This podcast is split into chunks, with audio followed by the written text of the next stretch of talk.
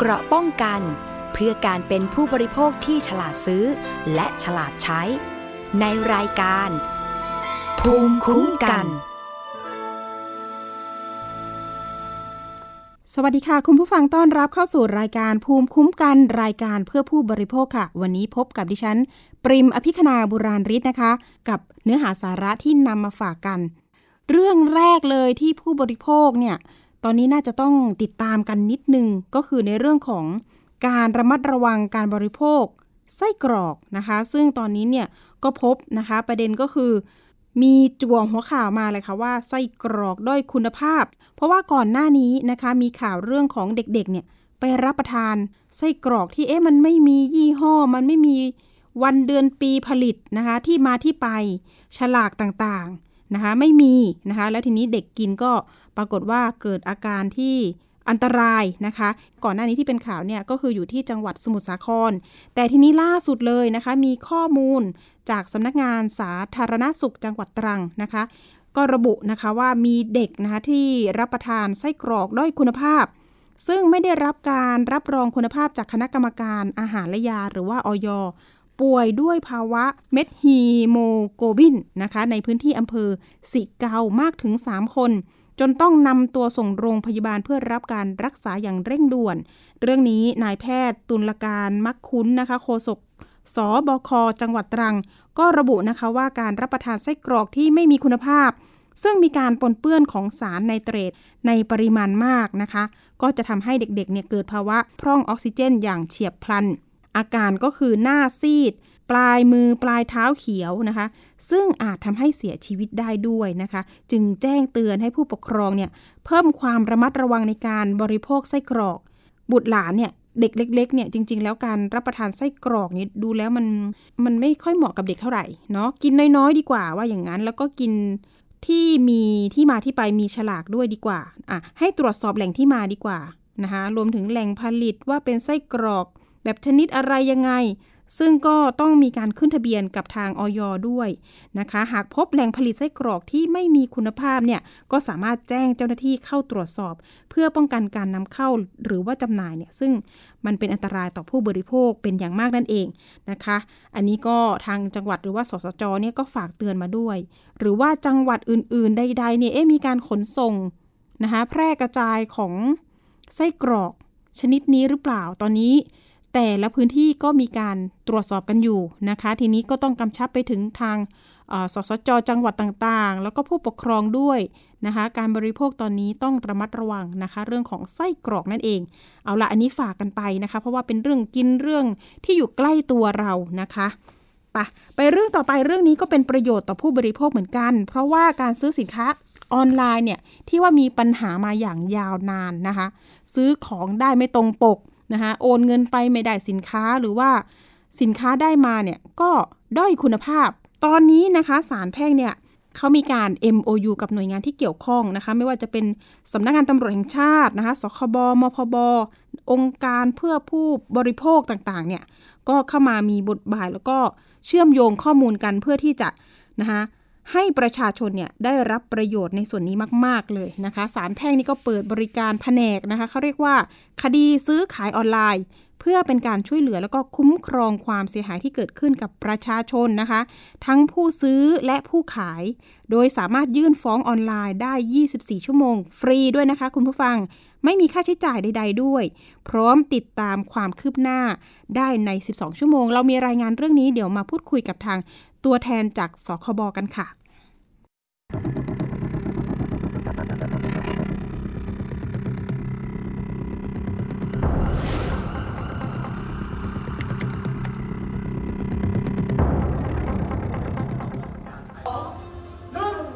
ศาลแพ่งได้เปิดแผนกคดีซื้อขายออนไลน์อย่างเป็นทางการ ที่ศาลแพ่งถนนรัชดา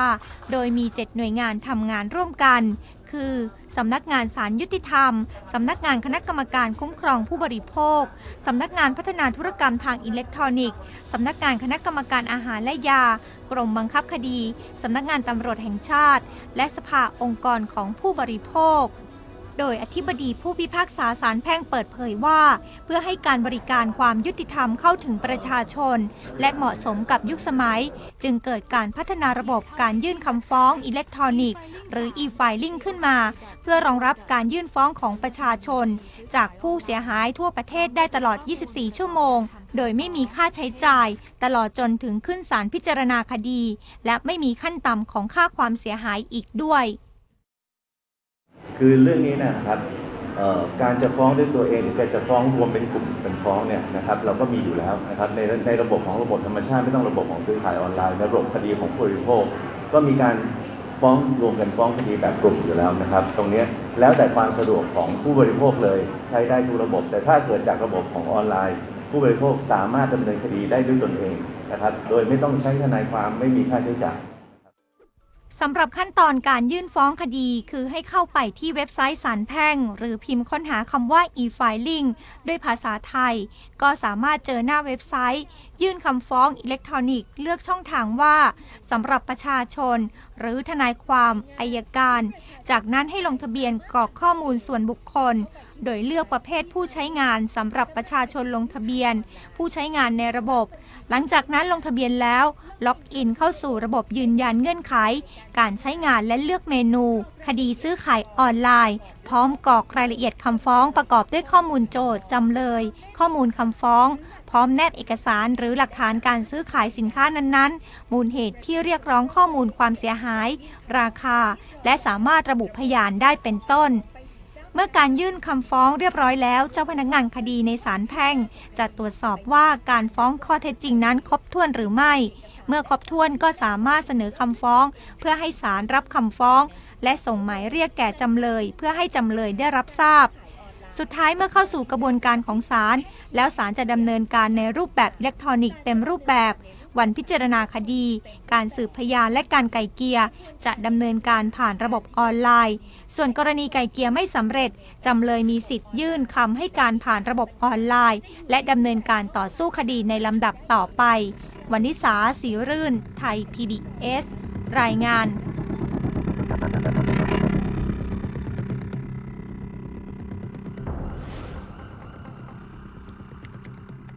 ค่ะขอบคุณข้อมูลจากคุณวันนิสาสีรื่นของเราที่ไปทำข่าวเรื่องนี้มานะคะ ก็เป็นประโยชน์ต่อผู้บริโภคเป็นอย่างมากนะคะ เรื่องของ MOU เนี่ยมีถึง 7 หน่วยงานเลยนะคะที่ให้ความร่วมมือกันในครั้งนี้ เพราะว่าจริง ๆ แล้วก็อยากจะแก้ไขปัญหาเขาเรียกว่าปัญหามหากาบที่ดิฉันเป็นนักข่าวมาเนี่ยก็โอ้โหได้รับเรื่องร้องเรียนเรื่องนี้เนี่ยมาตั้งแต่ยาวนานเหลือเกิน ในลักษณะความเสียหายเนี่ยส่วนมากผู้ขายนะที่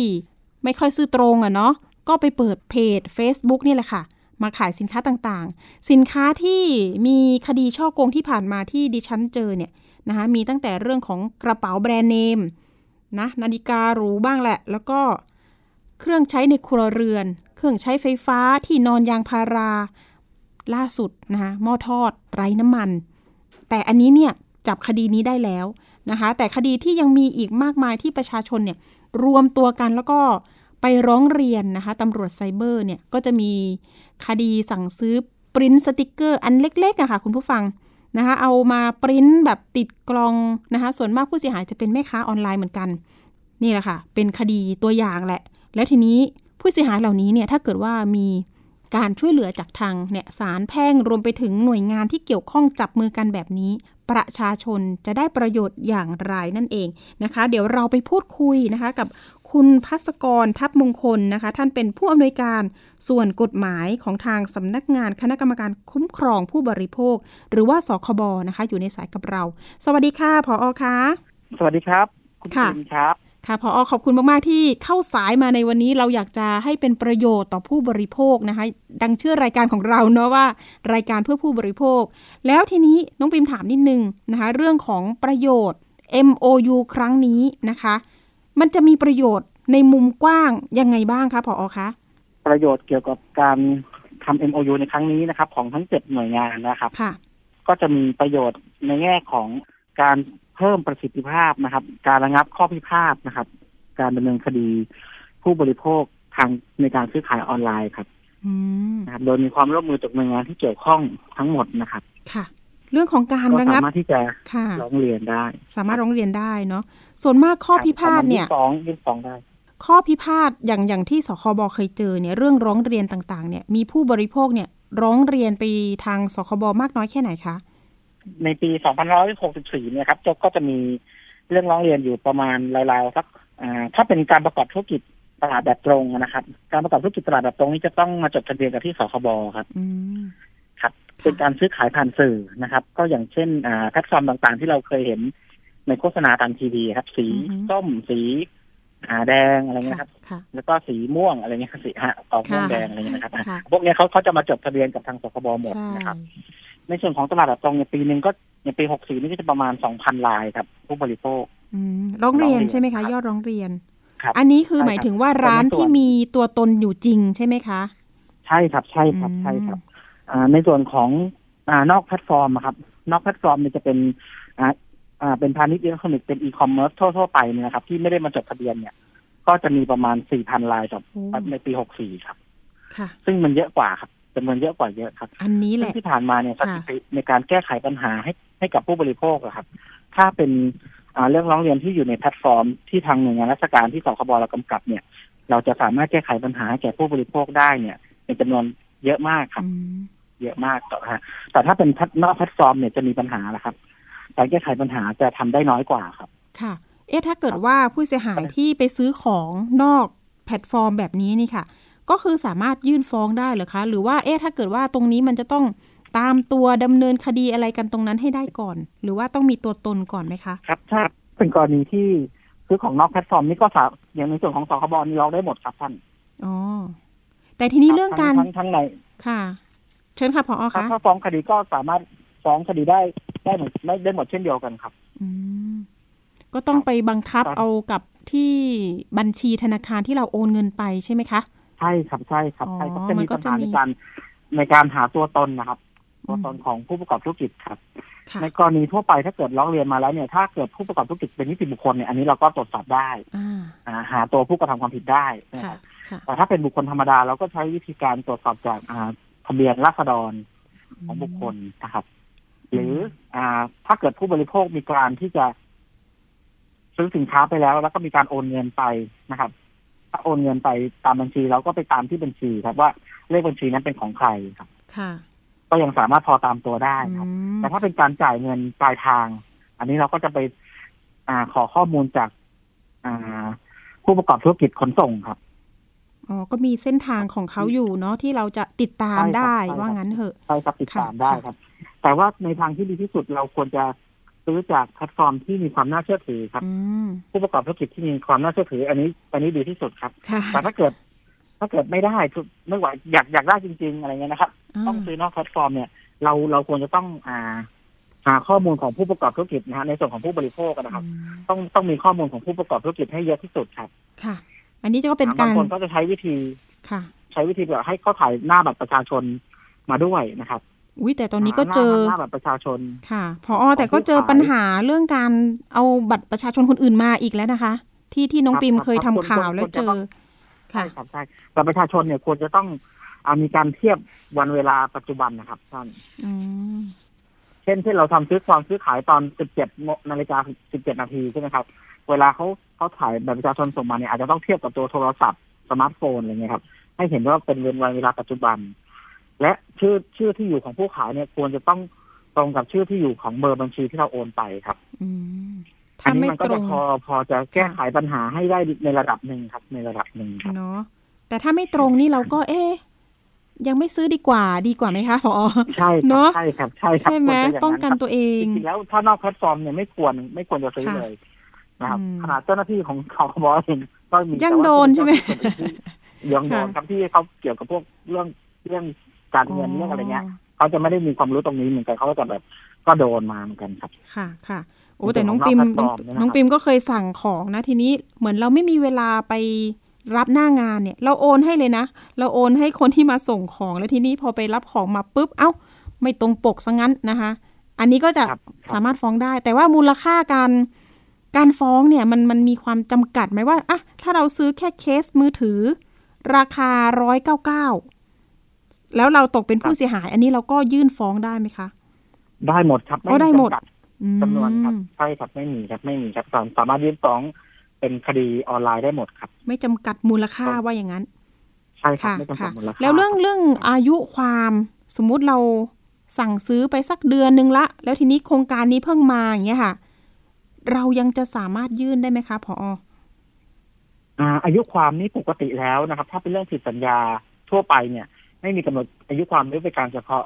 ก็จะใช้อายุความทั่วไปคือสิบปีครับโอ้ซื้อของไม่ได้ค่ะของซื้อของ อ่า แล้วไม่ไม่ตรงปกอย่างนี้นะครับ ก็จะใช้อายุความสิบปีครับ แต่มันจะมีอายุความที่มันสั้นลงมากว่านั้น คืออายุความเรื่องชำรุดบกพร่องครับ อืมค่ะครับซื้อเพราะซื้อของมาแล้วเอาสินค้าไปใช้ได้สักพักหนึ่งแล้วมันเกิดความชำรุดบกพร่อง อันนี้อายุความปีเดียวครับ ค่ะ ท่านพออคะครับอายุควาแล้มวมันจะสั้นกว่าแล้วเวลาเราตกเป็นผู้เสียหายปุ๊บเนี่ยเราต้องไปแจ้งความก่อนหรือไม่ หรือว่าเราก็ยื่นฟ้องในภายในสี่ยี่สิบสี่ชั่วโมงได้คะติดอ่างเลยดิฉัน อันนี้อันนี้อาจจะต้องดูดูข้อเท็จจริงนิดนึงครับคือมถ้าเกิดเป็นกรณีที่อะซื้อของมาแล้วของไม่ตรงปกเนี่ยมันจะมีมันจะมีหลายกรณีครับท่าน ถ้าเป็นกรณีที่อ่า ซื้อของซื้อมาม่าได้ไวๆ อย่างนี้เขาส่งมอบทรัพย์ผิดผิดประเภทผิดผิดประเภทผิดประเภทอ่าอันนี้ก็จะเป็นเรื่องผิดสัญญาทั่วๆไปครับนะอ๋อแต่ถ้าเกิดเราซื้อ iPhone เราได้มาม่าอย่างนี้ก็จะมีลักษณะอาจจะมีการหลอกลวงเกิดขึ้นอาจจะเป็นเรื่องช่อโกงหรือฮะหรือขายของหลอกลวงครับอ่าครับถ้าเป็นอาญาเนี่ยก็สามารถไปดำเนินคดีนะไปไปไปไปแจ้งความร้องทุกข์ที่อ่าพนักงานสอบสวนสถานีตำรวจได้ครับ แต่ถ้าเป็นคดีแพ่งก็จะสามารถมายื่นฟ้องในอ๋อ ในในศาลในส่วนของศาลได้ค่ะ ก็คืแต่อยังยื่ไงนก็ตามครับ ค่ะ ครับแต่ยังไงก็ตามคือ คือความผิดในทางอาญา มันก็จะมีมีความรับผิดในทางแพ่งรวมอยู่ด้วย ในเรื่องเรื่องเกี่ยวกับเรื่องราคาของเรื่องสินค้าของ มันก็สามารถซื้อฟ้องได้ได้ฟ้องออนไลน์ได้เหมือนกันครับ แต่เป็นเฉพาะในส่วนแพ่งครับ ในส่วนอาญาถ้าเราอยากให้ผู้กระทำความผิดเขาได้รับโทษเราก็ต้องไปแจ้งความร้องทุกข์ดำเนินคดีต่อพนักงานสอบสวนครับ อืมค่ะครับแล้วก็จะแยกประเด็นเป็นประมาณนี้นะคะ คุณผู้ฟังน่าจะ ครับโอเคอยู่ธิบง่ายๆฟังง่ายๆ เพราะว่าถ้เป็นองผิดสัญญาทั่วๆไปเป็นทางแพ่งครับค่ะแต่ถ้าการมีการหลอกลวงช่อฉนหลอกลวงต่างๆเนี่ยนะครับ ก็จะมีลักษณะเป็นความผิดอาญาก็ไปดำเนินคดีอาญาด้วย แล้วก็มามาเรียกคืนทางแพ่ง มาบอกฟ้องเรื่องทางแพ่งด้วยก็ได้ครับ อืมแต่ถ้าเกิดว่าในส่วนของคดีอาญาเนี่ย เราจะต้องรอให้เจ้าหน้าที่ตำรวจเนี่ยดำเนินการ ติดตามผู้ต้องหาจนเสร็จสิ้นไหมคะ ถึงใช่จะครับส่งฟ้องให้เราใช่ครับอ่าประมาณใช่นั้นครับก็จะจะคดีอาญาก็จะมีสองช่องทางครับนำไปขึ้นสู่ศาลได้ก็จะมีอ่าไปแจ้งความร้องทุกข์ต่อพนักงานสอบสวนนะครับค่ะช่องทางที่สองก็คือเราสามารถที่จะอ่าตั้งทนายความฟ้องเป็นคดีอาญาเป็นรัษฎรฟ้องเองก็ได้ครับมันก็มีสองช่องทางครับค่ะค่ะ สิ่งที่แต่หส่ลัวนกใหญ่ถ้าฐานเป็นกรณีหลอกลวงเนี่ยค่ะพนักงานสอบสวนตำรวจเนี่ย ถ้าอย่างเราไปทางสอทเนี่ยเขาเจมพอทราบอยู่นะครับว่า อ๋อรายนี้อีกแล้วเหรออ่าบางทีเขาก็อ่ารวรวมผู้เสียหายไปเนี่ยครับมันจะอืมถ้าถ้าถ้าโดนหลอกลวงเนี่ยครับ ก็จะมีหลายรายส่วนใหญ่ค่ะเท่าที่คุยกับสอทมานะครับ ใช่ใช่อย่างน้องปิมก็พาไปเหมือนกันนะ ผู้เสียหายมาจากหลายจังหวัดเลยนะคะตอนนี้เห็นครับบอกว่าครับเพจ Facebook ดังกล่าว ก็เป็นเพจที่แบบสร้างปลอมๆขึ้นมาค่ะ เนี่ยปัญหาใช่ครับใช่ครับเนอะนอกนี้นอกนี้คืปัญหาแพลตฟอร์มมากครับอืมใช่ครับ คือค่ะถ้าสคบแนะนำก็จะแนะนำให้ซื้อในแพลตฟอร์มตลาดแบบตรงที่ทางสคบเรากำกับดูแลครับ อันนี้เราจะค่เราจะหาตัวผู้รับผิดได้นะฮะเวลาซื้อของก็ถ้าพูดแบบง่าย ๆ ก็หาคนทะเลาะด้วยให้ได้อย่างนั้นดีกว่าโอกาสได้เออได้เงินคืนได้ค่ะได้รับค่ะได้รับการเยียวยาของใช่ไหมเสียายครับอ่า สมมุติเราได้ของไม่ตรงเนี่ยเขาก็บอกว่าภายในเจ็ดวันนี่คืนของได้นะใช่ไหมคะ ใช่ครัเขาบก็ถ้าเป็นการซื้อสินค้าอืมในในตลาดแบบตรงนะฮะ ก็ดีกตลาว่าดแบบตรงในเจ็ดวันมีสิทธิ์คืนสินค้าได้เลยค่ะโดยไม่มีเหตุครับโดยได้ไม่ต้องเลมียเหตุว่าแล้วทีนี้าตอนนี้ตลาดที่จดทะเบียนที่ถูกต้องนี่มีมีเยอะไหมคะก็มีมีน่าจะเป็นน่าจะหลายร้อยหลักรายอยู่ครับร้อยน่าจะอืมฮะเป็นหลายหลักร้อยรายครับค่ะแต่ว่าแต่ว่าจริงๆแล้วถ้าคนขายทั่ว ๆ ไปเนี่ยอ่าในกฎหมายตลาดแบบตรงเนี่ยมันจะมีข้อยกเว้นอยู่นิดนึงครับ ว่าถ้าเป็นบุคคลธรรมดาเนี่ยอ่าค้าขายแล้วปีหนึ่งไม่เกินหนึ่งล้านแปดแสนบาทเนี่ยอันนี้ได้รับยกเว้นไม่ต้องจดทะเบียนครับอ๋อ ครับเพราะว่าอย่งในเลยขณะที่ออกกฎหมายตอนนั้นอะทางทางสภาเขามองว่าเขาไม่อยากให้กระทบกับรายเล็กรายน้อยค่ะพอคะช่วงสุดท้ายอยากให้พอพัสกรเตือนภัยประชาชนผู้บริโภคหน่อยในเรื่องของการซื้อสินค้าออนไลน์อีกครั้งหนึ่ง แล้วก็รวมถึงนี่แหละค่ะ มีอ่ายื่นฟ้องทางออนไลน์เข้ามาช่วยด้วยนี่ก็จะเป็นประโยชน์ต่อประชาชนค่ะเชิญค่ะ ครับก็อ่าจริงๆแล้วเวลาซื้อสินค้าหรือรับบริการเนี่ยอะเราอาจจะต้องอ่า พิจารณานิดนึงครับว่าสินค้าตรงนั้นน่ะมันมีความจำเป็นกับเราจริงๆหรือเปล่านะอันนี้อันนี้เป็นเป็นการการบริโภคแบบยั่งยืนครับ เราก็ไม่อยากให้ผู้บริโภคไปไปซื้อของหรือใช้สินค้าที่มันไม่จำเป็นต่อชีวิตนะครับ อันนี้เราถ้าเราพิจารณาเห็นว่าเอามันจำเป็นเราจะซื้อจริงๆเนี่ย ควรจะซื้อในอ่าแพลตฟอร์มที่มีหน่วยงานราชการกำกับดูแลครับจ้ะอ่าก็จะมีความปลอดภัยในระดับหนึ่งนะครับ แต่ก็อาจจะมีการมีมีมีผู้ที่เขาอ่าประกอบธุรกิจ อ่าไม่ไม่ไม่เรียกประกอบธุรกิจดีกว่ามีเขาจะหลอกลวงผู้บริโภคนะครับอืมเป็นพวกอาชญากรเนี่ยนะฮะเขาก็แฝงตัวเข้ามาในรูปผู้ขายก็มีครับ อันนี้เราก็ต้องต้องต้องต้องต้องระมัดระวังอยู่ครับได้เลส่วยนค่ะถ้าวันเกิดนี้เราจะจะซื้อนอกแพลตฟอร์มจริงๆเราก็ต้องหาข้อมูลของตัวผู้ประกอบธุรกิจให้ให้ได้มากที่สุดครับอืมเพื่อเวค่ะลามีปัญหาเราจะได้ส่งข้อมูลตรงนี้ให้ทางเจ้าหน้าที่เขาไปดำเนินการสืบหาได้ครับค่ะพออฝากเบอร์สายด่วนสคบสักนิดนึงค่ะเผื่อครับว่าประชาชนจะสายด่วนสคบตอนนี้โทรเข้าไปหนึ่งหกหกครับหนึ่งหนึ่งหกหกครับหนึ่งหนึ่งหกหกหนึ่งหกค่ะใช่ครับค่ะ แล้วก็เว็บเว็บมีเว็บไซต์ของสคบนะครับ www.octb.go.th นะครับsearch ไปได้เลยจริงในๆ searchคำว่าสคบก็ได้เลยเนาะ ใช่ครับ แล้วก็จะมีทางโซเชียลมีเดียของทางสคบนะครับ ก็จะมี Facebook มี YouTube มีพันทิปมีอ่า TikTok มี Twitter มี Instagram ค่ะนะครัค่ะบมีเนื้อหาสาระในในในโซเชียลตัวเนี้ยจะมีค่ะเรื่องเตือนภัยครับอืมเกี่ยวกับรูปแบบต่างๆนะฮะมีการเยี่ยมทำสื่อเลยให้มันดูน่าสนใจค่ะพยายามทำสื่อให้แบบประชาชนเข้าถึงประชาชนได้ง่ายๆนะทำเป็นอินโฟกราฟิกเนี่ยครับได้เลย เพราะว่ายุคนี้ก็จะมีการพยายามประชาสัมพันธ์ ยุคนี้ยุค เทคโนโลยีนะคะเข้าไปใช่ครับใช่คหารับความรู้กันได้นะคะ จะได้ไม่ตกครับเป็นครับเหยื่อของเนี่ยแหละค่ะ แก๊งมิจฉาชีพเหล่านี้ วันนี้ขอบคุณนะคะผอพัสกรทัพมงคลมาก ๆ ผู้อำนวยการส่วนกฎหมายของสคบนะคะ ขอบคุณมาก ๆ นะคะผอคะครับสวัสดีครับค่ะยินดีเสมอครับค่ะ สวัสดีครับท่านครับสวัสดีค่ะ โอ้ขอบคุณมากๆนะคะ ประโยชน์นะคะหลากหลายเตือนภัยกันไป เพราะว่าเป็นภัยใกล้ตัวซื้อสินค้าออนไลน์ในยุคโควิด -19 เนาะทุกคนก็อยากจะอะง่ายๆนะคะ ร้านค้าอยู่ใกล้ตัวก็ช้อปปิ้งกันไปนะคะตอนนี้มีหน่วยงาน 7 หน่วยงานจับมือกันนะคะ เพื่อที่จะช่วยผู้บริโภคกันแล้วนะคะ ใช้ประโยชน์เลยค่ะนะคะไป search ข้อมูลค้นหานะคะของทางเว็บไซต์ได้เว็บไซต์ก็คือ e-fighting นะคะเข้าไป หาข้อมูลความรู้กันก่อนก็ได้นะคะ ไม่เป็นผู้เสียหายก็ดีแล้วแต่ไปหาข้อมูลได้อยู่นะ อ่า ก็ไปบอกต่อนะคะ ทางครอบครัวทางพี่น้อง จะได้อ่ารู้เท่าทันภัย แล้วก็มีรู้ในส่วนของช่องทางสิทธิของผู้บริโภคนะคะ จะได้นี่ยค่ะรู้เท่าทันแล้วก็ไม่เป็นเหยื่อของมิจฉาชีพเหล่านี้ด้วยนะคะ ไปต่ออีกเรื่องหนึ่งเรื่องนี้ก็อยากมาเตือนภัยกันบอกว่า อ้างเป็นหมอดูนะคะ ปรากฏว่าหลอกลงทุนซะอย่างนั้นนะคะ เรามีรายงานเตือนภัยเรื่องนี้ เดี๋ยวมาคุยรายละเอียดกับผู้เสียหายกันค่ะ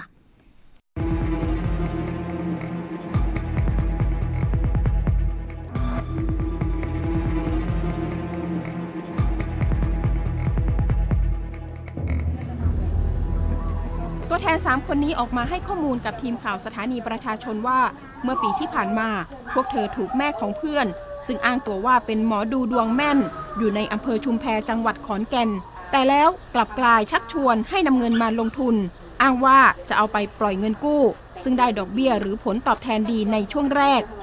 จึงลงทุนเพิ่มคนละหลายแสนบาทไปจนถึงหลักล้านบาท โดยกลุ่มเพื่อนของเธอมีประมาณ 8 คน สูญเงินไปแล้วกว่า 3 ล้านบาท และยังมีผู้เสียหายอีกหลายกลุ่มในพื้นที่ภาคอีสานที่ถูกหลอกในลักษณะเดียวกัน รวมๆอาจมากกว่า 5 ล้านบาท เขาก็จะบอกว่าหนูเนี่ย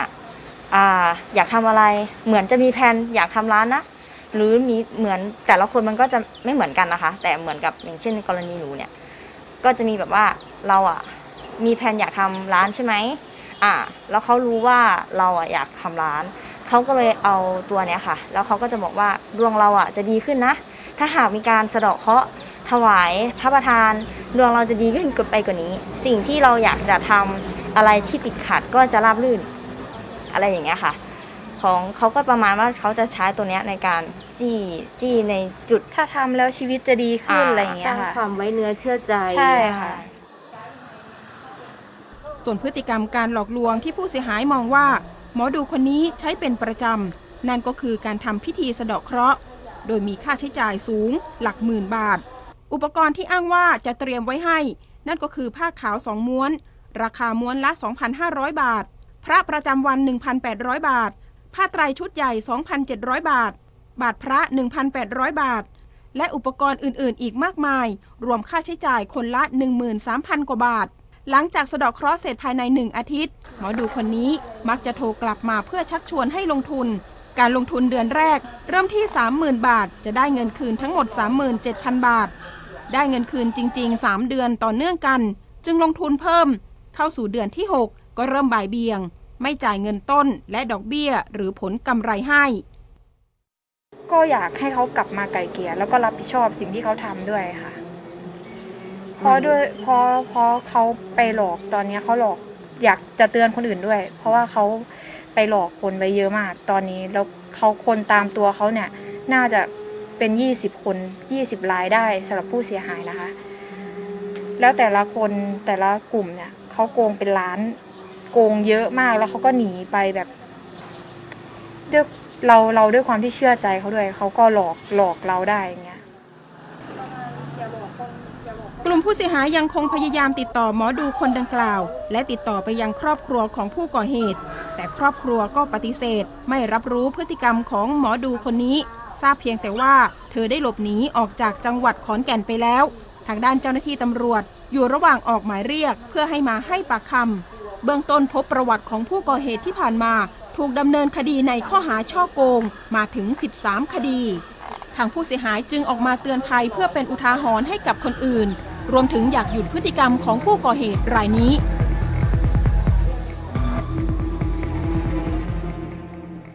นี่แหละค่ะน้องๆผู้เสียหายเนี่ยบอกว่าจริง ๆ แล้วก็เป็นวัยรุ่นนะคะแล้วทีนี้ก็เกิดความเชื่อใจนี่แหละค่ะ เพราะว่าเป็นแม่ของเพื่อนนะคะ มีทั้งความเคารพนะคะแล้วก็ความไว้ใจอย่างนี้เลยนะคะโอ้โหตอนนี้บอกว่าพูดไม่ออกเลยค่ะ เพราะว่า น้องๆ เนี่ยนำเงินมาลงทุนเนี่ยเป็นหลักล้านบาทนะ แล้วทีนี้สายมูเนี่ยก็บอกว่าอะเตือนภัยกันด้วยอย่าไปหลงเชื่อหมอดูอาจจะเก๊ก็ได้นะคะ เอาละเดี๋ยวเรามีน้องเอนะคะ มาเตือนภัยกัน น้องเออยู่ในสายกับเราแล้ว สวัสดีค่ะน้องเอคะสวัสดีค่ะ ค่ะ น้องเอเล่าถึงสิ่งที่เราเจอหน่อย ปรากฏว่าอะไปสะเดาะเคราะห์กันนะคะ กี่คนไม่ทราบคะคุณน้องเอคะค่ะเพื่อนที่สะเดอกเคราะห์นี่ มีประมาณสามคนค่ะสามคนโดนไปละสามหมื่นคนละหมื่นสามใช่ไหมหมื่นสามกว่าๆเท่ากันไหมคืเอ่ยจริงๆ เนี่ย ไม่เท่ากันค่ะ ทางทางตัวหมอดูเนี่ยเขาจะดูคนด้วยนะคะ ว่ามีเงินเท่าไหร่อะไรเงี้ยใช่ค่ะเขากับเพื่อนคนแรกที่โดนเนี่ย ก็โดนไปแค่สามสี่พันอะไรเงี้ยค่ะอ๋อแต่สองคนที่เพื่อนแนะนำไปเนี่ยเขาจะดูทรงออกว่าแบบเหมือนจะมีเงินอะไรอย่างเงี้ยค่ะเขาก็จะเรียกเยอะอะ ใช่ค่ะแล้วเขาก็จะอ้างว่าเราแบบเหมือนมีกรรมอะไรอย่างเงี้ยค่ะดวงไม่ดีนะ ต้องสะเดาะเคราะห์อะไรอย่างเงี้ยค่ะ แสดงว่าคนรวยน้องๆ ดูมีฐานะหน่อยก็จะอะนี่น้องมีกรรมหนักนะอามาสะเดอกเคราะห์ก่อนอะไรอย่างนี้หรือเปล่า ใช่ค่ะ ประมาณประมาณนั้ว่านเลยถ้าเกิดทำธุรธุรกิจอะไรอย่างเงี้ย ก็จะไม่ประสบความสำเร็จนะอืมเพราะว่าตอนเนี้ย ดวงไม่ดีทักทำษะแรงทำถ้าเกิดค่ะทำธุรกิจอะไรเงี้ย ก็จะไม่รุ่งอะไรเงี้ยค่ะอืม ทีนี้พอเราทราบแล้วอย่างนั้นน้องเอเชื่อไหมว่า เอ้ยเราเราเราเราเชื่อเขาแน่นอน ต้องสะเดาะเคราะห์ตามที่เขาบอก ยังไม่เชื่อค่ะ อืม ตอนนั้นที่ไปดูเราก็ดูแค่ แล้วก็มาวิเคราะห์เอง แต่ทีเนี้ย ด้วยความที่ว่าเราช่วงนั้นเราเจอปัญหาหนักเนี้ยค่ะ เราเราธุรกิจเราเนี้ย เราลงทุนไปแล้วก็เสียอะไรเงี้ยค่ะอืมเราก็รู้สึกว่าดวงเราไม่ดีจริงๆอะไรเป็นเงี้ยจังหวะพอดี ใช่มันอ่าสวบ จังหวะเขาค่ะด้วยอย่างเงี้ยค่ะ เราก็เลยแบบรู้สึกว่าอุยมันไม่สบายใจ เหมือนเหมือนคำพูดเขาเนี่ย มันมันเหมือนเราคิดถึงคำพูดเขาอะไรอย่างเงี้ยค่ะอ๋อเราก็รู้สึกว่าดวงเราไม่ดีหรือเปล่าจริง ๆ หรือเปล่าอะไรอย่างเงี้ยน้องเอหมายถึงว่าเรก็ยังไม่เชื่อร้อยเปอร์เซ็นต์หมายถึงว่าวันนั้นที่เราไปดูเนี่ย เราก็ยังไม่ได้เสียเงินให้เขาใช่ไหมแล้วกลับมา ไม่ค่ะ ยังค่ะ อ่า แล้วก็กลับมาที่บ้านก่อนลับมาใช่ แล้วเขาโทรมาเหรอคะก็ ตอนนั้นเนี่ยเขาเขายังไม่ได้โทรมาค่ะ เพราะว่าเราดูดวงกับเขาเสร็จแล้วเนี่ย เรายังไม่ยอมทำอย่างเงี้ยเขาก็ยังไม่ได้มีติดต่อกลับมาใด ๆ แต่ทีนี้พอเราแบบเริ่มไปใช้ชีวิตอะไรเงี้ย เราไปทำธุรกิจนู่นนี่นั่น เราก็เริ่มรู้สึกว่าเราแบบดวงไม่ดีจริง ๆ อะไรอย่างเงี้ยค่ะอืมเราก็เลยรู้สึกอยากสะเดาะเคราะห์เหมือนที่เขาพูดอะไรเงี้ยเผื่อแบบชีวิตจะดีขึ้นอะไรอย่างเงี้ยค่ะค่ะ แต่เราก็ไม่ได้เราก็ยังไม่ได้เชื่อเขา แต่ว่าเราทำเพื่อความสบายใจของเราเฉยก็เลยกลับมาที่บ้านเขาเหรอคะ มาทำที่บ้านเขาไหมๆก็คือโทรไปหาเขาว่าอืมเราอยากจะสะเดาะเคราะห์กับเขาอะไรอย่างเงี้ยค่ะค่ะ ถ้าเป็นเหมือนที่เขาพูดอะไรเงี้ยเขาก็เลยบอกเราประมาณว่า ถ้าถ้าไม่เป็นตามที่แม่แม่บอกเขาจะพูดแทนตัวเขาว่าแม่นะคะ เราจะเรียกเขาว่าแม่อะไรเงี้ยค่ะอือฮึถ้าไม่เป็นตามที่แม่บอกนะ อะไรเงี้ยอื มมาเหมือนแบบมาเอาเงินคืนกับแม่ได้เลยอะไรเงี้ยค่ะอ๋อทีนี้รวบรัดนิดนึงก็ถ้าทีนี้ก็ดวงไม่ดีขึ้นอะไรเงี้ยหลงเชื่อ แล้วก็อะสะเดอกเคราะห์กันไป หลังจากนั้นเห็นบอกว่ามีการชวนไปลงทุน ใช่ไหมคะ อันนี้เนี่ย หลักเกณฑ์การลงทุนเนี่ยเขาเขาจูงใจยังไงบ้าง คือเขาก็จะโทรมาถามแล้วว่าเป็นไงบ้าง รู้สึกดีขึ้นหรือยังอะไรเงี้ย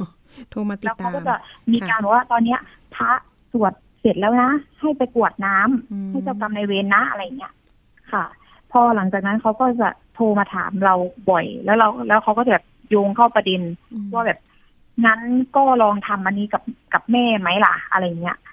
แม่จะให้นะ เดือนเท่านี้เท่านี้เท่านี้อะไรเงี้ยอ๋อค่ะ ตอนก่อนหน้านี้คือเอาที่เราเอาแบบเราไปบ้านเขาเนี่ยดูเขามีฐานะไหมคะแม่แม่คนนี้จริงๆอะอืมเขาเขาดูไม่มีฐานะหรอกค่ะ แต่ว่าเขาอะเปิดร้านอาหารแบบเพิ่งเปิดทางญาติพี่น้องเขาเอาเงินให้ไปลงทุนอะไรเงี้ยค่ะอ๋อเขาจอ้างริงๆอะ ตัวเขาเองอะ ดูดูเหมือนไม่มีเงินหรือว่าไม่มีฐานะอะไร แต่ว่าเป็นแม่เพื่อนอะค่ะ ก็คือสนิทกับเพื่อนคนนั้นไปด้วยอย่างเงี้ยอืมเราก็เลยรู้สึกแบบว่าไว้ใจแล้วเขาก็ดูท่าทีเหมือนแบบน่าเชื่อถือหน้าเคารพเป็นแบบนักบุญชอบทำบุญสวดมนต์ไหว้พระทุกวันอะไรเงี้ยค่ะ เขาบอกเราไปบวชแม่ไปบวชมาปีหนึ่งเพิ่งออกมาอะไรเงี้ยเขาก็จะพูดอย่างเงี้ยค่ะ แล้วทีนี้ก็ใช่นั่นแหละแต่ลงทุนแต่ไปแต่แต่ว่า แต่ว่าอืมใช่ค่ะ แต่ว่าทางครอบครัวเขาอะ มีมีฐานะค่ะ เส้นทางการเงินเอ๊ะทางตอนญาติพี่น้องเขาอะนะคะ น้องน้องเอตอนที่เราโอนเงินเนี่ยก็คือเป็นบัญชีชื่อของนางคนนี้เลยใช่ไหมคะนางจีอะพูดชื่อเล่นแล้วกัน นางจีเลยใช่ไหมค่ะใช่อ่าใช่ค่ะ ตอนนี้มาตกใจแค่ไหนดูหมาย ตอนนี้เห็นบอกว่ามีตั้ง13คดีที่ผ่านมาเคยก่อคดีแบบช่อโกงแบบเนี้ยมา ใช่ตอนนั้นเราก็ตกใจค่ะ เพราะว่าเราไม่เคยเช็คประวัติเขาก่อนหน้านี้เลยอืมเรามาเริ่มมาเช็คเขาตอนที่เรารู้สึกว่าเขาเริ่มแบบจะตุกติก หรือว่าจะไม่ให้ไม่คืนเงินเราอย่างเงี้ยค่ะ เราก็เลยไปเช็คประวัติ เราก็เลยเพิ่งเห็นอืมตอนนี้ทางเจ้าหน้าที่ตำรวจก็ช่วยติดตามอยู่เนาะเห็นว่าออกหมายเรียกไปแล้วสองครั้งหรือยังเอ่ยใช่ค่ะ น่าจะเป็นครั้งที่สองครั้งนะคะที่สองตนนี้ถ้าไม่มาก็จะหมายจับเลยนะคะ คุณผู้ฟัง พันตำรวจโท กฤติเดชสุพันธ์เนาะอันนี้ที่เป็นรองผู้กำกับที่สพชุมแพช่วยเหลือคดีอยู่อะเรามีอีกสายหนึ่งนะคะ น้องบีผู้เสียหายอยู่ในสายกับเราสวัสดีค่ะน้องบีคะสวัสดีค่ะค่ะ น้องบีเห็นว่านางจีเนี่ยบอกว่ามีการแอบอ้าง บอกว่ามีนายทุนมาจากสิงคโปร์ด้วย อันนี้ยังไงเล่าให้ฟังหน่อยเตือนภัยคุณผู้ฟังหน่อยจ้ะสั้นๆ เนาะเวลากระชับนิดนึงค่ะจ้ะค่ะคือ แรก ๆเขาก็โทรมาหาเราแหละค่ะว่า อ่าเหมือนกับเขารู้จักนายทุนที่ต่างประเทศ อ่าสนใจที่จะมากู้เงินกับเขาไหมเขารู้แหล่งเงินทุนนะอืมโดยเขาจะให้ในอัตราดอกเบี้ยที่ต่ำด้วยอะไรอย่างเงี้ยค่ะ ค่ะ แต่ว่าแต่ว่าจะมีการวางวางเงินค่าดำเนินการล้านอ๋อล้านละห้าหมื่นค่ะ กู้ประมาณหนึ่งนี้ค่ะล้านให้วางมัดจำห้าหมื่นบาทใช่ไหมคะ ใช่ค่ะ เป็นค่าดำเนินการค่ะอืมในการทำเรื่อง สมมุติน้องบีสนใจจะกู้หรือว่าเราเราต้องเอาเงินเราไปไปลงทุนให้เขาเอาเงินเราอะไปปล่อยกู้คะอ่าตัวนี้คือเป็นการวางค่าดำเนินการในการทำเรื่องกู้ให้เราค่ะอ๋อกู้ยืมเงินจากนายทุนต่างประเทศค่ะอืมคือหมายถึงบีเนี่ยก็จะโดนเป็ค่าำเการจะโดนหลอกในลักษณะอ้ามากู้เงินกับนายทุนของคุณแม่สิคะอะไรอย่างนี้ใช่ไหมใช่ใช่ใช่ค่ะอ๋อทีนี้เห็นว่าน้องบี เสียเงินไปทั้งหมดเท่าไหร่นะคะ ในตัวนี้ก็ประมาณกับเพื่อนด้วยนะคะ ก็ประมาณสองแสนค่ะอืมรวมๆกันใช่ไหมทีนี้อันเนี่ยนี้แค่กับเพื่อนสองคนค่ะกับเพื่อนสองคนนะ มีมีคนอื่นอีกใช่ไหมใช่ เยอะเลยนะคะ ตอนนี้นะเป็นโอ้โหวงกว้างมาก ๆ ทีนี้มีการหลอกลวงเนี่ย ในอำเภอชุมแพ แล้วมันขยายไปจังหวัดอื่นอีกไหมมีผู้เสียหายจังหวัดอื่นไหมเขาที่ที่รู้ๆก็คือเขาก็จะ ผ่านเราเนี่ยแหละค่ะเขาเขาก็จะอ้างว่าแบบ แนะนำเพื่อนมานะ ใครที่อยากทำธุรกิจแล้วเขาไม่มีไม่มีต้นทุนให้ไปแนะนำเพื่อนมามากู้กับแม่อ๋อมาทำสัญญากู้เงินกับแม่อะไรประมาณเนี้ยค่ะอืมอืมมีสัญญาโดยเขจะให้เราเป็นคนค่ะ เป็นคนเป็นคนชักชวนเพื่อนอีกทีหนึ่งอ๋อประมาณเนี้ยค่ะ แต่เพื่อนไม่ได้โอนเงินให้เราใช่ไหมหรือยังไงเอ่ยใช่ค่ะเพื่อนไม่ได้โอนตังค์ผ่านเรา คือเพื่อนก็จะโอนไปบัญชีเขาเลย อืม ไปที่คุณแม่จีเลยนะคะ ตอนนี้คุณแม่จีอยู่ไหนไม่รู้นะคะ คุณผู้ฟัง ตอนนี้ถ้าเกิดว่าเราต้องการเบาะแสเนี่ย น้องๆอยากจะแบบให้คนผู้ชมหน้าจอเมื่อวันก่อนที่เรานำเสนอข่าวไปเนาะอยากจะให้คุณผู้ฟังคุณผู้ชมเนี่ยเขาแจ้งเบาะแสไปที่ไหนยังไง พอจะมีเบอร์ติดต่อประสานงานไหม ถ้าเกิดใครเจอนางจีเนาะอาจจะเป็นสพชุมแพเลยไหมหรือว่ารายการเนาะเอาเป็นรายการสถานีประชาชนแล้วกันเนาะ ค่ะอะน้องเอ น้องบีได้ฝากได้เตือนภัยประชาชนหน่อยเรื่องการลงทุนอะ ท้ายนี้นิดนึงจ้ะน้องเออ่าก่อนนะก็น้องเออะค่ะปกติแล้วก็เราเองเนี่ยเราก็ไม่ไม่แบบไม่คิดว่าเราจะต้องมาเจอคนแบบนี้ด้วยอืมด้วยชีวิตเราเนี่ยไม่เคยเจออะไรแบบนี้เลย แล้วเราแล้วด้วยความที่แบบเขาเป็นแม่เพื่อน เราก็ไม่รู้ว่าเขาจะทำกับเราได้อะไรเงี้ยค่ะ ก็อยากจะเตือนว่าอย่าไปเชื่อใจใครง่ายๆอย่างเงี้ยค่ะอืม ค่ะ น้องบีล่ะคะ ก็คล้ายๆกันค่ะ ก็ไม่ไม่มีอะไรได้มาง่าย ๆ ในเศรษฐกิจแบบนี้ แล้วก็ไม่อยากให้เชื่อใจใครง่ายแม้ แม้ แม้จะเป็นคนใกล้ตัวหรือเป็นผู้ใหญ่ที่เราคิดว่าไม่น่าจะมามีการหักหลังหรือหลอกลวงเราได้อะค่ะอืมประมาณแล้วนี้มากกว่า แล้วเพื่อนคนนั้นยังคุยกันอยู่ไหมคะ ยังพอจะช่วยเราได้ไหมพื่นเอ่ผู้ยเสียหายนะคะ เพื่อนที่เป็นลูกชายของแม่จีอะค่ะ อ๋อ อันนั้นก็คือเงียบเลยค่ะ เงียบเลย อ่า ใช่เขาก็คือแบบไม่มีการแบบค่ะติดต่อหรือว่าเงียบเลยอะบ้านเขาคือเงียบหมดเลย อืม ถ้าอย่างนั้นต้องไปเร่งรัดตรงคดี เนาะต้องเร่งตรวจสอบ เส้นทางการเงินว่าคุณเนี่ย เอาเงินไปซื้ออะไรบ้างนะคะ ทรัพย์สินที่ได้มาระหว่างที่เขามาชักชวนเรามาหลอกลวงเราเนี่ย ได้ผุดอะไรขึ้นมาบ้างนะ อันนี้มันจริง ๆ แล้วตรวจสอบได้ ถ้ายังไงนะคะต้องประสานกับท่านรองพุ่มกับเพื่อที่จะต้องเอ๊ะยื่นเรื่องไปที่ปปงได้หรือเปล่านะคะ เพื่อที่จะดูเส้นทางการเงินว่าเขาเอาเงินเนี่ยไปซื้ออะไรบ้างเนาะหรือเอาเงินไปฝังดินหรือเปล่าอ่าไม่ใช่ละอันนี้นะคะ เอาละอย่างนี้เป็นกำลังใจให้น้องๆผู้เสียหายนะคะ ถ้าเกิดว่ามีคืบหน้ายังไง มีคืบหน้าทางคดียังไง หรือว่าจับตัวได้นะคะ แจ้งประสานมาเดี๋ยว เราส่งนักข่าวไปทำข่าวกันอีกครั้งหนึ่งนะคะ น้องบีน้องเอนะคะ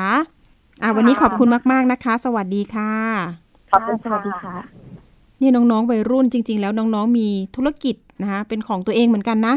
บางส่วนก็มีเงินเก็บทีนี้แหละค่ะ ก็มีการเอามาลงทุนกับคุณแม่จีนะคะ คุณแม่จีไม่น่าไปหลอกน้องๆเลย คือถือว่าเป็นลูกหลานได้เลยนะ เป็นเป็นเพื่อนๆของลูกของเราเองอะนะคะ ถ้ายังไงก็แล้วแต่นะคะมา พบตำรวจนิดนึงนะคะ ถ้าเกิดบริสุทธิ์ใจเนาะทีนี้มันเป็นคดีมาละ แต่ทีนี้ดูจากประวัติแล้วก็น่ากลัวมาก ๆ เลยนะคะ เคยมีคดีมาตั้ง 13 คดี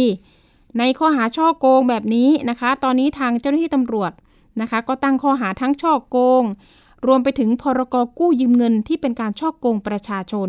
นะคะ เอาละใครเจอเบาะแสนะคะ ป้าจีอยู่ที่ไหน แจ้งมาได้นะคะ สพชุมแพรวมไปถึงสถานีประชาชนไทย PBS นะคะ 02 7902111 เอาละเดี๋ยวไปช่วงต่อไปกันเลยนะคะ ช่วงคิดก่อนเชื่อกับดรแก้วกังสดานอัมภัย นักพิษวิทยาและคุณชนาทิพย์ไพรพงศ์วันนี้เสนอตอนนะคะ แสงสีแดง ช่วยปรับปรุงการมองเห็นไปติดตามค่ะ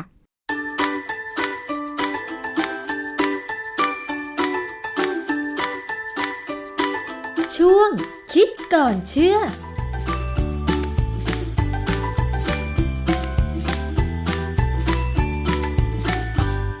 บกันในช่วงคิดก่อนเชื่อกับดรแก้วกังสดานนภัยนักพิษวิทยากับดิฉันชนะทิพไพรพงศ์นะคะ ซึ่งเราจะนำงานวิจัยเรื่องใกล้ตัว มาพูดคุยกันอธิบายให้เข้าใจง่าย ๆ ค่ะ วันนี้เรื่องของการมองเห็นนะคะ คุณผู้ฟัง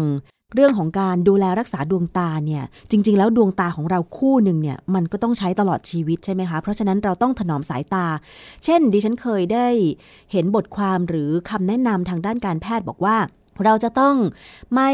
อยู่ในที่แสงแดดจ้าจนเกินไป ถ้าต้องอยู่ในที่แสงแดดจ้า เช่น ช่วงเวลาเที่ยงอะไรอย่างเงี้ย ก็ควรจะใส่แว่นตา แว่นตาดำนะคะ เพื่อลดการรับแสง ไม่ให้แสงจ้าทำร้ายดวงตาทำไมเราจะต้องมาดูแลดวงตาของเราแบบนี้คะอาจารย์ คือตานี่มันมีคู่เดียวนะค่ะแล้วก็ถ้ามันมีปัญหาขึ้นไปเนี่ยซ่อมยาก เป็นอวัยวะที่ซ่อมยากมาก เพราะว่ามันมีระบบประสาทค่อนข้างซับซ้อนนะฮะ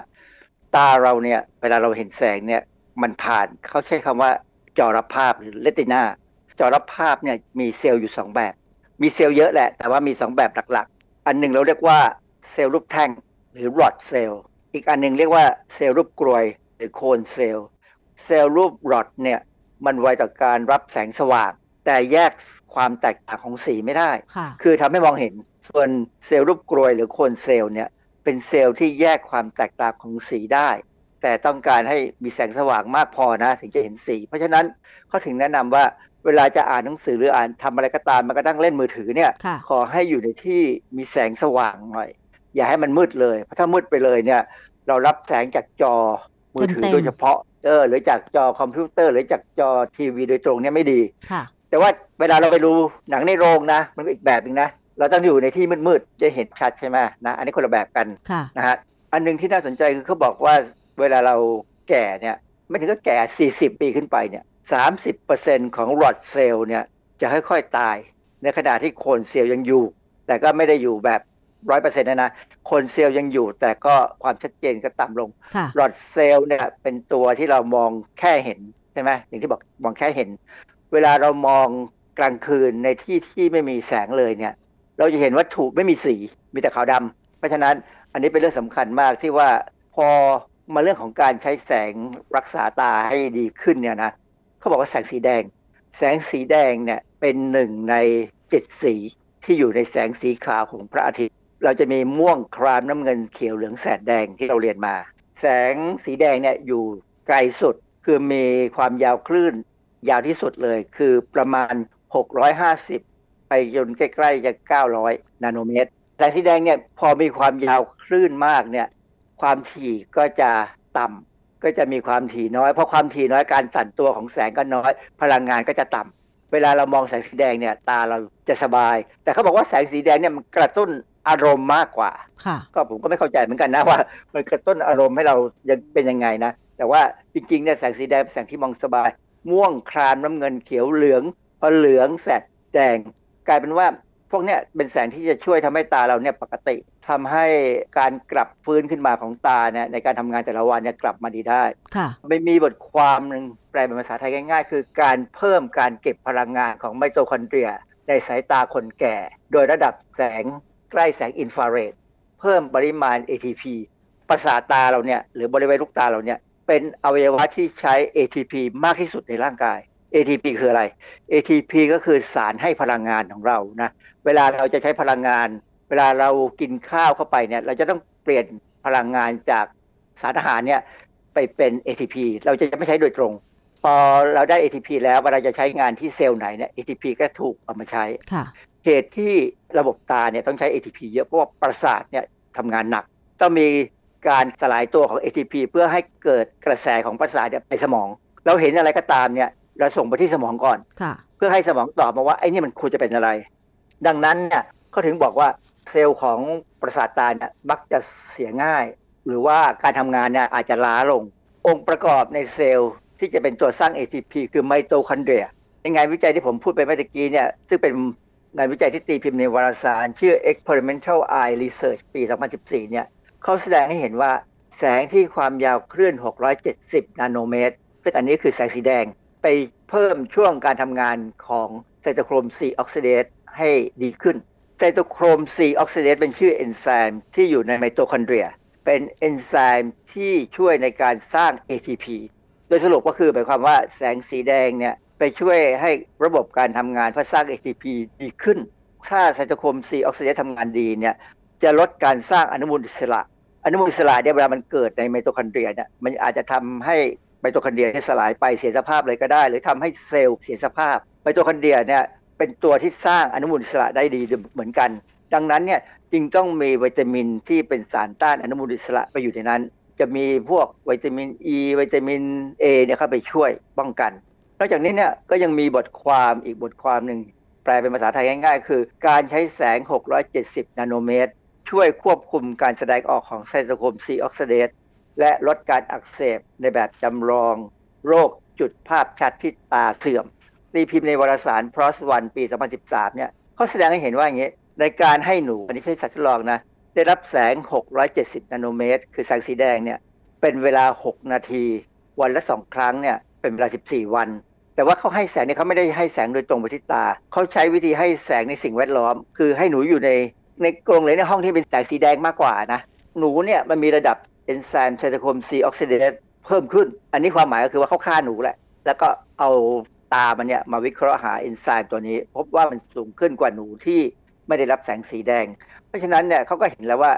กระบวนการของแสงสีแดงเนี่ยที่ทำให้ตาเราดีขึ้นเนี่ยคือการไปเพิ่ม เอนไซม์ cytochrome C oxidase ในไมโทคอนเดรียทำให้มีการสร้าง ATP มากขึ้น ATP ถ้ามากขึ้น ตาก็ทำงานได้ดีขึ้นนะ ATP ที่กินไม่ได้นะอย่าให้ใครมาหลอกขายนะแต่ว่าคงไม่มี เพราะว่า ATP มันแพงมาก เวลาทำปฏิบัติการในห้องแลบเนี่ยนะ ATP นี่แพงแพงกว่าเพชรอีก เพราะฉะนั้นคงไม่มีใครมาหลอกขายหรอกมันขายไม่ได้นะค่ะ อาจารย์โดยสรุปแล้วจริง ๆ แล้วเนี่ยนะคะ คือการที่เรามองเห็นภาพต่างๆ ในดวงตาของเราเนี่ยก็จะมี จอรับภาพหรือเรตินารับแสงอยู่ 2 ชนิดที่อาจารย์บอกก็คือว่า เซลล์รูปแท่ง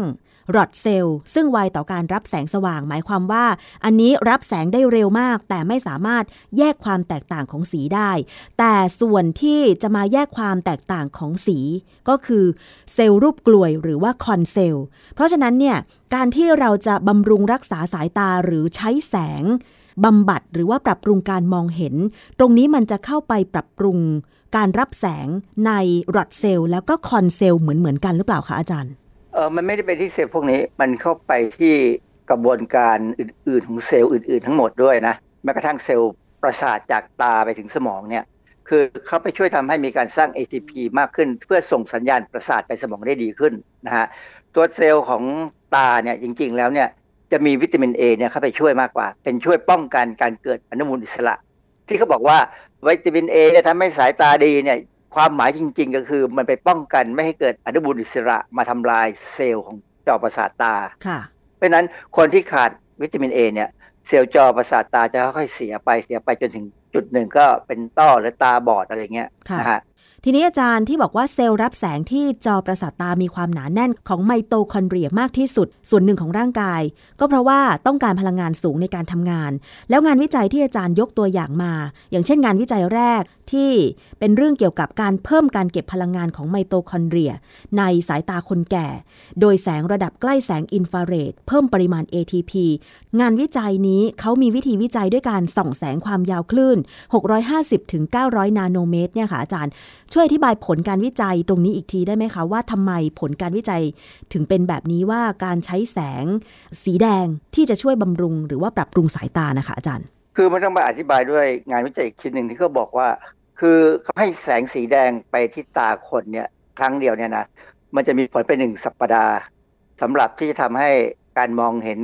ทำให้ไมโตคอนเดรียจะทำงานได้ดีขึ้นเนี่ยนะเขาทดลองโดยใช้คนเลย ให้แสงเนี่ยเข้าไปที่ตาแล้วเขาก็พอคนเนี่ยก็ต้องต้องให้ย้อนกลับไปถึงงานวิจัยในสัตว์ก่อน เพราะว่าคนเนี่ยเวลาเราศึกษาเนี่ยเราไม่สามารถจะเอาตามาศึกษาได้นะมันทำไม่ได้ แต่ถ้าสัตว์เนี่ยเราให้แสงไปแล้วเนี่ย เราผ่าตาสัตว์มาดูได้เลยว่าเป็นยังไงนะฮะเขาบอกว่าเวลาที่มีการส่งประสาทในส่งกระแสประสาทในระบบประสาทของอะไรก็ตามเนี่ยในตาในอวัยวะอื่นก็ตามเนี่ยมันจะมีการเคลื่อนที่ของเกลือแร่เช่นโซเดียมกับโพแทสเซียมเนี่ยเข้าออกระหว่างเซลล์เนี่ยนะเสร็จแล้วพอมีการเข้าหรือออกก็ตามมันจะมีปั๊มตัวหนึ่ง แต่ความจริงไม่ใช่ปั๊มมันเป็นโปรตีนทำหน้าที่เขาเรียกว่า ATP rotor ปั๊ม rotor rotor คือจริงๆโรตารี่แหละคือมันมีปั๊มลูกสูบปั๊มลูกสูบก็คือปั๊มที่วิ่งเข้าวิ่งออกเฉยๆแต่ถ้าเป็นโรตารี่เนี่ยมันจะมีลูกเบี้ยวเพาลูกเบี้ยวทำให้ปั๊มเนี่ยหมุนไปได้แบบสม่ำเสมอกว่านะมันจะต้องมีการทำให้ประสิทธิภาพดีที่สุดเท่าที่จะดีได้คือลดความหนืดของน้ำรอบๆปั๊มรอบๆโปรตีนตัวนี้เขาบอกว่าแสงสีแดงเนี่ยมันเป็นลดความหนืดทำให้การปั๊มโซเดียมโพแทสเซียมเข้าออกได้อย่างดี ซึ่งทำให้กระบวนการของระบบประสาทเนี่ย ไปได้ดีขึ้นเรียบไปเรื่อยๆ ไม่มีการขัดตอนนะนะค่ะเพราะฉะนั้นเนี่ยอันนี้เป็นสมมติฐาน เพราะว่าแสงเนี่ยมันไปทำให้สิ่งแวดล้อม หรือบริบทต่างๆ ของปั๊มในการเอาเกลือแร่เข้าออกระหว่างเซลล์ประสาทของเซลล์ประสาทเนี่ยทำให้ระบบประสาทดี พอถึงในคนปั๊บเนี่ยเขาศึกษาในคนอายุ 34ถึง70 ปี ส่องแสงความยาวคลื่น 670 นาโนเมตร ไปที่ดวงตา 3 นาที ในตอนเช้า 8 โมงถึง 9 โมง ผู้หญิง 13 ผู้ชาย 7 คน อีกกลุ่มหนึ่งผู้หญิง 3 ผู้ชาย 3 เนี่ยเขาส่องตอน 12 คือเที่ยงถึงบ่ายโมง แล้วเขาก็ประเมินผล 3 ชั่วโมงถึง 1 สัปดาห์เนี่ยก็ประเมินผลไปเรื่อยๆ ปรากฏว่าผลที่ได้นี่นะส่องตอนเช้าได้ผลแต่ส่องตอนบ่ายเนี่ยไม่มีการเปลี่ยนแปลง มันหมายความว่าการส่องมันใช้จังหวะเวลาด้วยคือมนุษย์เราเนี่ยเรามีระบบนาฬิกาชีวิต การทำงานของของร่างกายเราเนี่ย บางศาสตร์นะพวกศาสตร์ทางด้านโบราณโบราณหน่อยเขาเชื่อว่าการทำงานของอวัยวะเนี่ยขึ้นกับเวลาค่ะซึ่งผมก็ไม่ค่อยแน่ใจนะว่ามันจริงหรือไม่จริงนะ แต่ในงานวิจัยเรื่องเนี้ยการส่องแสงสีแดงเข้าไปที่ตาเนี่ยต้องตอนเช้าเท่านั้นตอนบ่ายไม่ได้อาจจะง่วงหรือไงไม่รู้นะผมไม่แน่ใจ คือผลออกมาเนี่ยบอกว่าส่องครั้งเดียวเนี่ยอยู่ได้หนึ่งสัปดาห์ อันเนี้ยที่ผมเอาเรื่องนี้มาเล่าให้ฟังเนี่ย เพราะว่าผมกังวลว่าจะเริ่มมีใครไปเห็นอย่างนี้เข้า อาจจะบอกว่ามีการขายหลอดพิเศษ แสงสีแดงแล้วทำให้ตาดีอย่างนู้นอย่างนี้แล้วก็มีการขายอาหารเสริมตัวอื่นเข้าไปด้วยอะไรก็ตามเนี่ยนะผมว่าอย่างนี้เนี่ยมันมันไม่จำเป็นจะต้องไปถึงอย่างนั้นหรอก แสงสีแดงที่ใช้ในห้องทดลองมันเป็นแสงประเภทไหน ความยาวคลื่นเท่าไหร่ แล้วก็วิธีวิจัยที่เขาใช้เนี่ยมีข้อควรระวังยังไงบ้างคะอาจารย์ แสงสีแดงไม่ค่อยมีปัญหาในเรื่องของการทำลายตา เพราะว่ามันเป็นแสงที่พลังงานต่ำเวลาช่างล้างรูปสมัยโบราณนะนะค่ะ ก็อยู่ในห้องเขาจะเป็นห้องสีมืดแดงมืดๆแล้วก็มีเออแสงสีสีแดแดงงค่ะ ใช่เพราะแสงสีแดงเนี่ยไม่ทำลายฟิล์มพลังงานต่ำมากอ๋อนะฮะแต่ว่าแสงสีแดงต้นกำเนิดของแสงมาจากหลอดไฟที่ฉาบด้วยสีแดง ตรงหลอดแล้วก็พอเปิดไฟปุ๊บแสงมันก็ออกมาเป็นสีแดงอย่างนั้นได้ไหมฮะอาจารย์ ได้ถ้าเป็นหลอดไฟแบบเป็นเนื้อแก้วหรือพลาสติกอะไรก็ตามเนี่ยที่เป็นสีแดงค่ะ คือสีแดงเนี่ย มันจะกรองทุกสีเอาไว้ ยกเว้นสีแดงมันจะปล่อยออกมาค่ะ อาจารย์ดิฉันเคยเห็นตะเกียงที่มาจากฝั่งประเทศในแถบ ตะวันออกกลางอย่างเงี้ยเขาจะประดิษฐ์ตะเกียงที่เป็นกระจก ซึ่งส่วนมากก็จะเป็นสีแดงสีชมพูอะไรอย่างเงี้ยค่ะ เปิดตะเกียงที่มีกระจกหรือแก้วสีแดงได้ไหมคะนั่นน่าจะได้นะ เพราะว่ามันก็เป็นแสงสีแดงออกมาค่ะผมกำลังมองว่าเนี่ย ผมจะทดลองไปซื้อหลอดสีแดงธรรมดา คือมันมีหลอดสีแดงขาย ผมเคยเคยซื้อเหมือนกันเคยเอามาใช้เปิดเล่นๆนะนะค่ะจะลองเปิดใหม่คราวนี้เวลาทำงานเนี่ยจะเปิดสีแดง คือเปิดเป็น background ซะนะแต่ว่าก็อย่าให้มันถึงกับมืดมีแต่แดงอย่างเดียวนะอาจจะลำบากนิดนึงจะพยายามให้สิ่งแวดล้อมรอบตัวเนี่ยเป็นสีแดง ดูซิว่าตาเราจะสบายขึ้นไหมค่ะแต่ว่าก็ต้องอย่าให้ทำงานหนักเกินชั่วโมงอะนะเพราะว่าตาเรามองคอมพิวเตอร์ไปนานๆเนี่ยพลังงานมันเสียไปเยอะอะนะต้องพัก อาจารย์งานวิจัยสองงานนี้ทั้งในสัตว์ทดลองแล้วก็ที่ทดลองในคนเนี่ยมันสามารถอ้างอิงผลเพื่อนำไปใช้ในชีวิตประจำวันได้ไหม เพื่อนำไปใช้ว่า เอ๊ะถ้าเราสายตาไม่ดี ตาแห้งตาพร่ามัว แล้วเราจะเปิดหลอดไฟสีแดง เหมือนที่อาจารย์บอกว่าอาจจะเปิดวันละแค่หนึ่งชั่วโมง เวลาเรานั่งทำงานหน้าจอคอมพิวเตอร์ หรือว่าในห้องนอนในบ้านของเราอย่างเงี้ย มันสามารถทำได้โดยมีอันตรายหรือว่ามีข้อควรระวังยังไงบ้างคะ คืออันตรายอาจจะไม่มีอะนะ เพราะว่ามันไม่มีมันแสงสีแดงมันเบาอยู่แล้ว แต่ปัญหาคือมันจะมืดเกินไปหรือเปล่าค่ะที่เราอาจจะเดินไปชนของอืมนะฮะคือคือหลอดไฟเนี่ยถ้ามันวัดมันสูง มันก็จะสว่างขึ้น อาจจะแดงแดงมากขึ้นมองเห็นอะไรนะหรือหลอดไฟในห้องล้างภาพเนี่ยเขาวัดต่ำนะค่ะเขาแค่มองเห็นของไม่ให้ไปชนของค่ะแต่นี่ถ้าเราต้องการให้ รอบบ้านเราเป็นแสงสีแดงสบายๆเหมือนกับมันไม่ได้ถึงกับช่วยทำให้ตาดีขึ้นมาหรอกมันแค่ทำให้เราสบายตาขึ้นนะอืมพักผ่อนตาเนี่ย คือเป็นการพักผ่อนช่วงเวลาทำงานมาหนักพอสมควรแล้วเราจะพักก็เปิดสีแดงค่ะพอเริ่มทำงานเราอาจจะใช้สีเหลืองหน่อย สีขาว ไม่แนะนำให้ใรหลอดไฟที่เราเรียกว่าว่าอะไรเขาเรียกว่าอะไรนะ Fluorescent หลอดไฟฟลูออเรสเซนต์ไม่ดีแน่ๆ ตอนนี้เรามี LED เนี่ยก็จะมี LED สีแบบอบอุ่น สีเหลืองค่ะๆกับ LED สีสว่างจ้า ผมแนะนำให้ใช้สีอบอุ่นคือออกเหลืองๆดีกว่า แต่สำหรับดิฉันสบายตากว่ามองไม่เห็นนะอาจารย์ มองไม่เห็นนี่เพราะวัตต์ไม่พอมากกว่า เพิ่มวัตต์ซะซื้อให้เป็นเวลาทำงานเนี่ยใช้ร้อยวัตต์ก็ได้ เป็น LED เนี่ยไม่กินไฟเท่าไหร่ค่ะแต่ว่าแสงสีเหลืองนี่จะทำให้ตาสบายขึ้น ความสว่างจริงๆเนี่ยไม่ต่างกัน เพียงแต่ว่าความรู้สึกที่ทำให้ตาเราเนี่ยผ่อนคลายกว่าอืมถ้าแสงสีขาวเนี่ยตาเรารับทุกอย่าง เพราะสีขาวเนี่ยมันประกอบไปตั้งแต่สีม่วงถึงสีแดง ซึ่งมีพลังงานเต็ม ถ้าเป็นออกสีเหลืองเนี่ยพลังงานส่วนสีม่วงครามน้ำเงินเนี่ยจะลดลงไปแล้วหายไปแล้วค่ะมีน้อย เพราะฉะนั้นตัวแสงก็จะเป็นอันตรายน้อยกว่า ต้องไปถามหมอตาโดยตรงดีกว่าค่ะ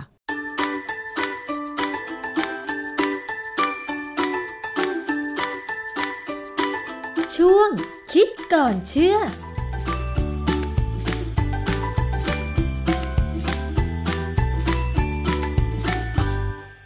ค่ะ ขอบคุณสำหรับข้อมูลจากคิดก่อนเชื่อนะคะ วันนี้นะคะได้เนื้อหาสาระเตือนภัยกันไปมากมายรวมไปถึงข้อมูลจากสารแพ่งที่รับฟ้องคดีนะคะ ซื้อสินค้าออนไลน์ก็อย่าลืมไปดูข้อมูลกัน ศึกษาจากข้อมูลข่าวผ่านเว็บไซต์ได้เหมือนกันนะคะ วันนี้หมดเวลาสำหรับอภิคณาบูราริศแล้ว เจอกันวันพุธหน้าเวลาเดิม วันนี้สวัสดีค่ะ